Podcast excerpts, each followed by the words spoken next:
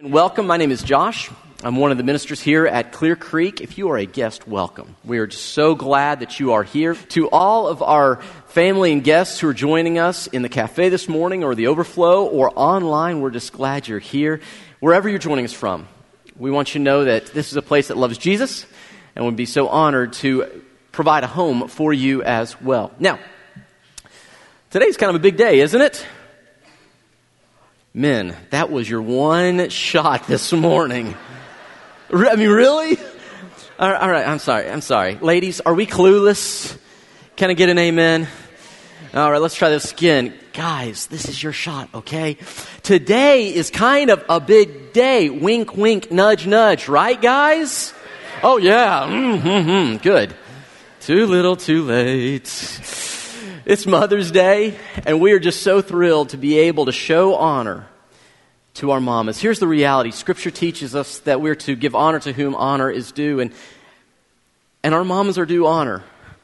In fact, this morning we have so many mamas in this room. Many of you are the recipients of the life that some of these women have given years and years. They've poured their time, their energy, their effort into you so that by God's grace you would be here and you'd be where you are. In fact, I just want us this morning, um, if you're holding a rose or a, a carnation rather this morning, if you are present, we just want you to know how much we love you and how grateful we are for your legacy of faith.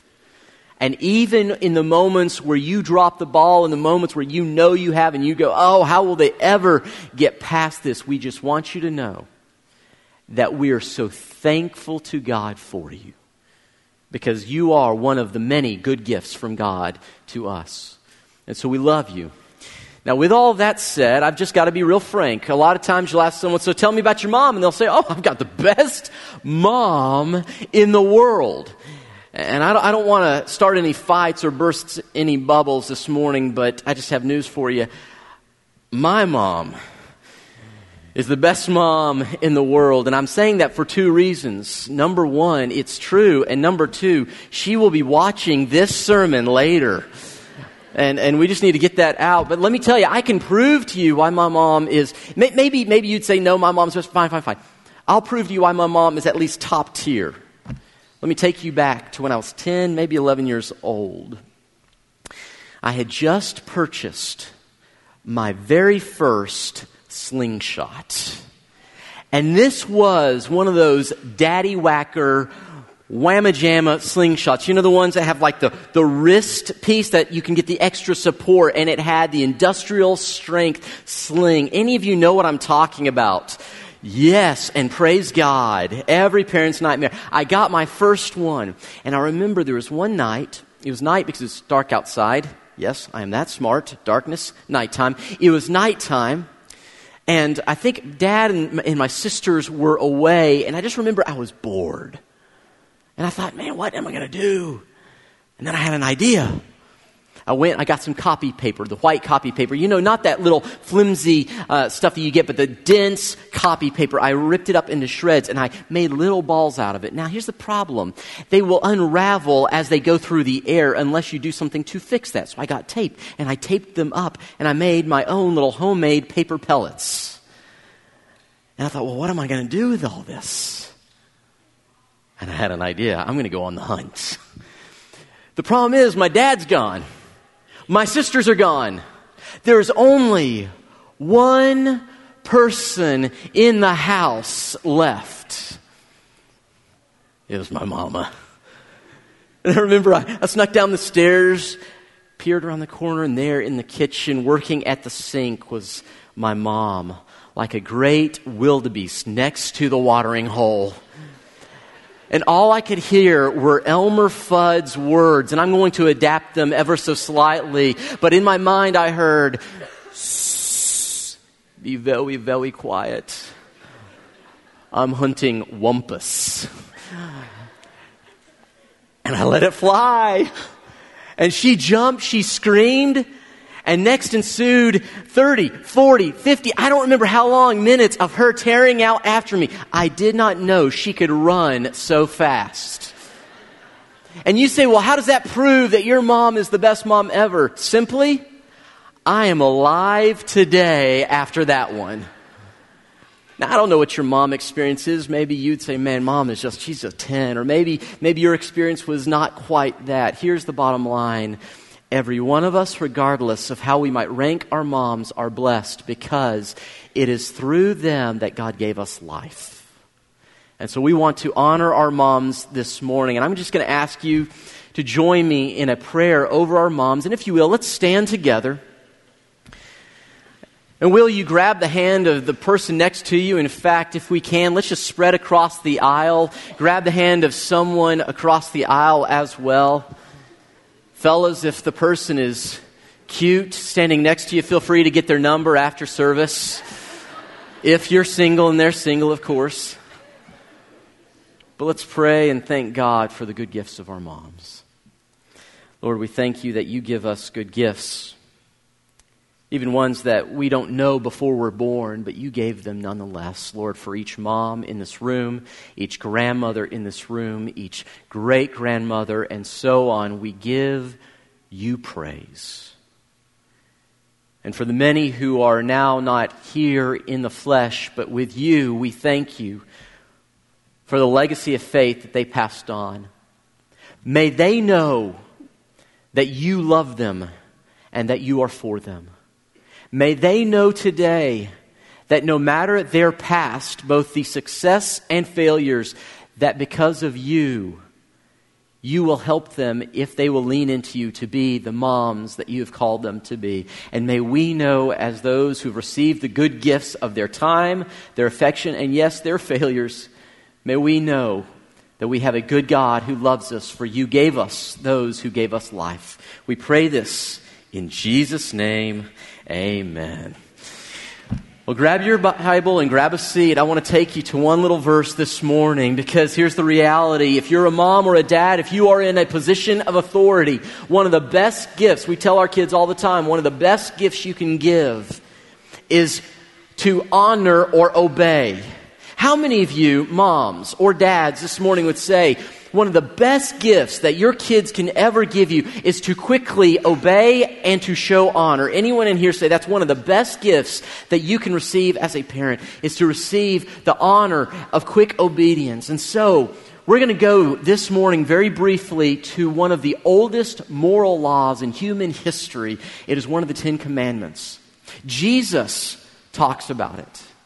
Paul, the apostle, talks about it. In fact, we're going to look at Paul's words from Ephesians chapter 6 and verse 2 and 3. And I want you to see how he begins this passage talking to children. By the way, although you may be grown, you are still someone else's child. Amen?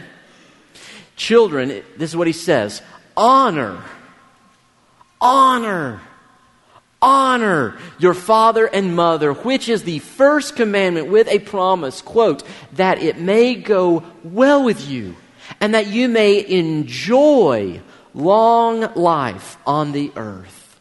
That you may enjoy long life on the earth. Dallas Willard, one of the great theologians and authors of the past century, made the statement that this promise for long life doesn't simply refer to length, but it refers to depth of life. That honor is tied to life. This is actually what he says in longer form. He says, a long and happy existence requires that we be grateful to God for who we are. And we cannot be thankful for who we are without being thankful for our parents, through whom our life came. They are part of our identity, and to reject and be angry with them is to reject and be angry with ourselves. Now, watch this last line. To reject ourselves leads to sickness, disillusion, and death, spiritual and physical. We cannot reject ourselves and love God. In other words, he's simply saying this You and your identity is tied to where you came from. And unless you can find a way to honor the good of where you came from, no matter how great or small, you will always fight with yourself and be haunted by the fact that you feel rejected in your yourself. And so when we talk about honor, hear me now, this is not simply for the benefit of the one to whom you honor, this is for your benefit as well. In fact, we've been going through a series called The Cost of Not, where we've been looking at the profound costs certain things have if we don't do them. Roy talked about if we don't exercise, there's a cost physically. If we don't work our minds, then there's a cost mentally. Today we're looking and finishing up this brief series with simply this the cost of not honoring that at its core, if we cannot, if we do not learn to honor, then we will always struggle with both who we are and ultimately who God is as well. Now, of course, there's a problem with this, isn't there? What do you do if people, in this case parents, and since it's Mother's Day, let's say your mother, what do you do if mom is a difficult person, by the way, show of hands, how many of you know of any difficult people anywhere in the whole world? Any of you know anyone who's a little difficult in the world? If your hand is not raised, then on behalf of the church, we just want to say perhaps you are the person that we're all raising our hand over. We all have difficult people in our life, amen? So, how do you show honor when someone is perhaps difficult or prickly? When they have an extra case of ODD, they are just a little odd. What do you do? Because reality is, no matter how good your mom is, there are moments where she fails. And moms, we want you to know we acknowledge this. That is not to beat you up, but to free you from living up to an unsustainable standard. For some, though, it's not simply that mom failed. For some in this room, we understand this is a tough day because for you, mom, when you think back, you think of a woman who struggled with showing you affection and love. For some in this room, you can't even remember those moments because your mom was just out of the picture, maybe from birth, maybe later, but she just wasn't around. And then for some in this room, it's not simply that your mom was absent or didn't know how to express herself. Maybe your mom was just downright mean. Have you ever met a mean person before? I think about all the different names we have for grandmothers. So obviously, grandmother or granny or Mimi or mama or granby. Those are just some of the ones that we have within our family lineage, and you have others, I'm sure. But I have a buddy who had a genuinely mean grandmother. I mean, just, just a mean person. So mean, they did not give her one of those names. They didn't call her Granny. They didn't call her Mimi. They didn't call her any of those things. They called her, I'm not making this up, the grandchildren called her to her face, Wicked Weeza. How do you honor a wicked Weeza? And more importantly, do I have to? What does the Bible actually teach? Here's what I, friend, I just want you to know this. This is core to what it means to be a follower of Jesus so you know who you are and you're able to trust that God has placed you where He's placed you from the people He's placed you for a purpose, not by accident and not because of His anger. And so I want to walk you through very briefly this morning just a three word process to grow in honor. And by the way, if you have the world's greatest mom, congrats. You can still get something from this. If you have the world's worst mom, congrats. I pray this will help. I got these three words from, first from an author named John Ortberg, a brilliant man, and I'm going to do my best to try to capture some of what he shares on the process to honor. But he gives three words that I think are so valuable to learning to honor, and we'll walk through these quickly. The first word is the word honesty. If you want to write this down on the back of your bulletin, we have some notes there for you. The first word is honesty. Now, honesty is one of these fundamental values of any Christ follower. In fact, every law, every rule, every command in Scripture is rooted and undergirded by truth. Everything God says is true and because of truth. In fact, you recall Jesus' words in uh, John 8 32, where he says this the, what's that word, church? The truth will set you free. Meaning, if you want to grow to honesty, the very first thing we have to recognize is we do not pretend, we do not play games, we do not condone, we must know the truth or be honest about who someone is. Now, when we think of honesty, sometimes we get really confused. First thing I would say to you is this honesty to be honest does not require that you go and tell the person all that you think about the person. That is sometimes not wise, and other times it's not possible, especially if that person is out of picture or already passed away.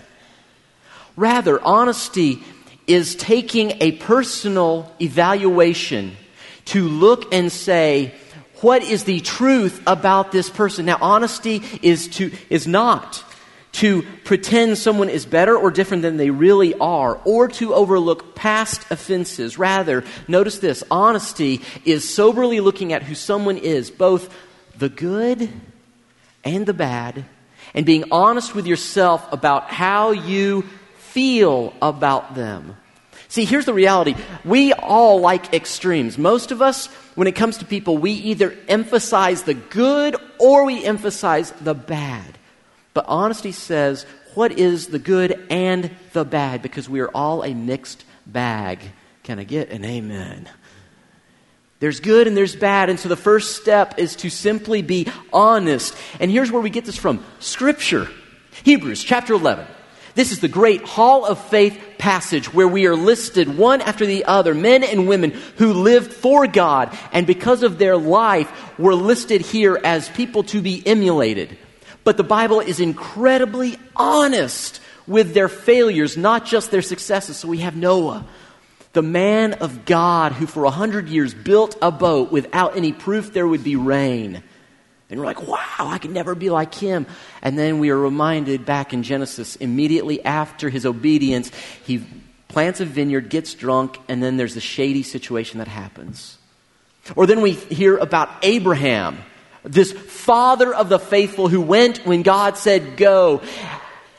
And then we read about the fact that he gave his wife away to another man, not once, but twice. Honest about the success and the failures. And then we have Isaac, who plays favorite with his kids. Or then you have Samson, David, Rahab, a lawbreaker of God, an adulterer, and a prostitute. And yet, the Bible says there is good, but we're not going to lie about the bad. The first step, the first step to growing to honor someone is to be honest about who they really are and how you feel about them. And let me tell you why this is so freeing. When you are honest about someone, you do not have to pretend when you honor. You can look and say, that right there was good.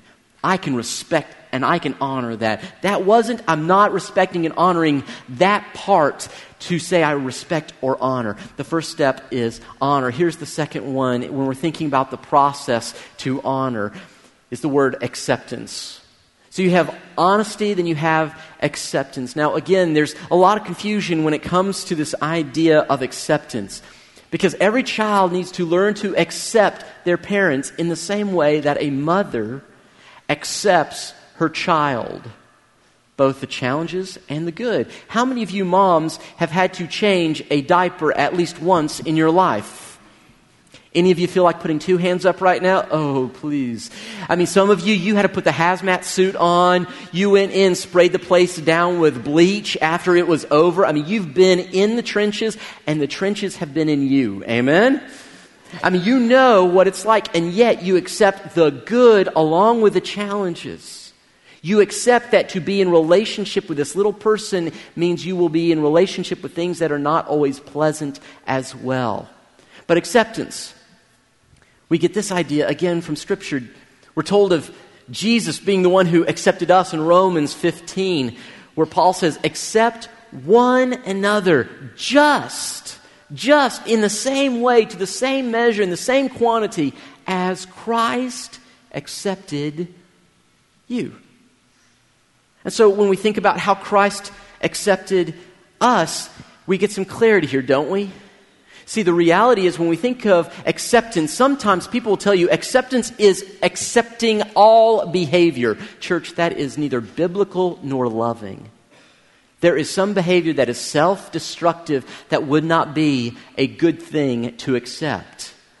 So, if you want to write this down or look on your sheet, acceptance is not condoning wrong behavior. Acceptance is not saying, oh, that's okay, because remember, that is now being dishonest. Acceptance is not accepting wrong behavior. Acceptance is, however, choosing to love a person while being honest about who the person is. This word love, I don't have it in your notes, but real quick, the word love has been co opted by our culture because we talk about loving hot dogs and pizza and bowling and our wives. They ain't on the same plane. So let, let me give you real fast. Here's what love is. Are you ready? To love someone is to will and to work and to desire the good of another. Notice it does not include how you feel about that person. Love is to will, to work, and desire, not in an emotional sense, not in some hallmark syrupy sense, but in a concrete, I want what's good for you. That's what love is. And acceptance is choosing that, even when it's hard to say, I'll take you even though there's issues there. So we begin with honesty and we work to acceptance. And here's why it's so important in the family because the family is a place where people know the truth the most about you. I, I got to tell you, no one knows me like my wife and children know me. No one knows you like your family knows you. In fact, uh, a couple, a couple, three, four weeks ago, something happened that was an ego bruiser. Any of you ever have an ego bruiser as a, as a parent? Yeah, okay. How many of us, guys, we know we're not Superman, but we kind of like to pretend that we are. I mean, I even have the jammies, I mean, pajamas that have, that's no better, that have the S on them, right? You want to be Superman, and of course, as a father, I think that I'm the funniest man who's ever lived when it's with my kids. And so you make dumb, dumb jokes, I and they're just really not that funny. But you think with your kids, they won't know the difference between humor and not because they're your kids and all this. And I remember I made some silly joke in the car, and Steven's riding with me. I make some joke, and instead of the laughter that I expected, I mean, like an honoring child would do, of course, right? Yeah. Instead, what, what do I hear from my son in the background? Dad jokes.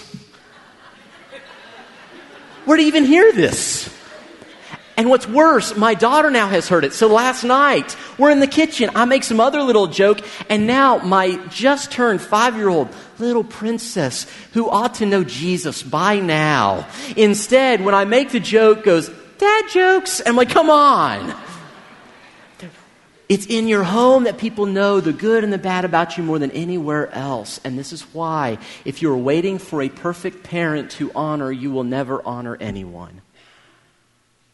But here's the other thing about acceptance we recognize that God can redeem anyone. Amen?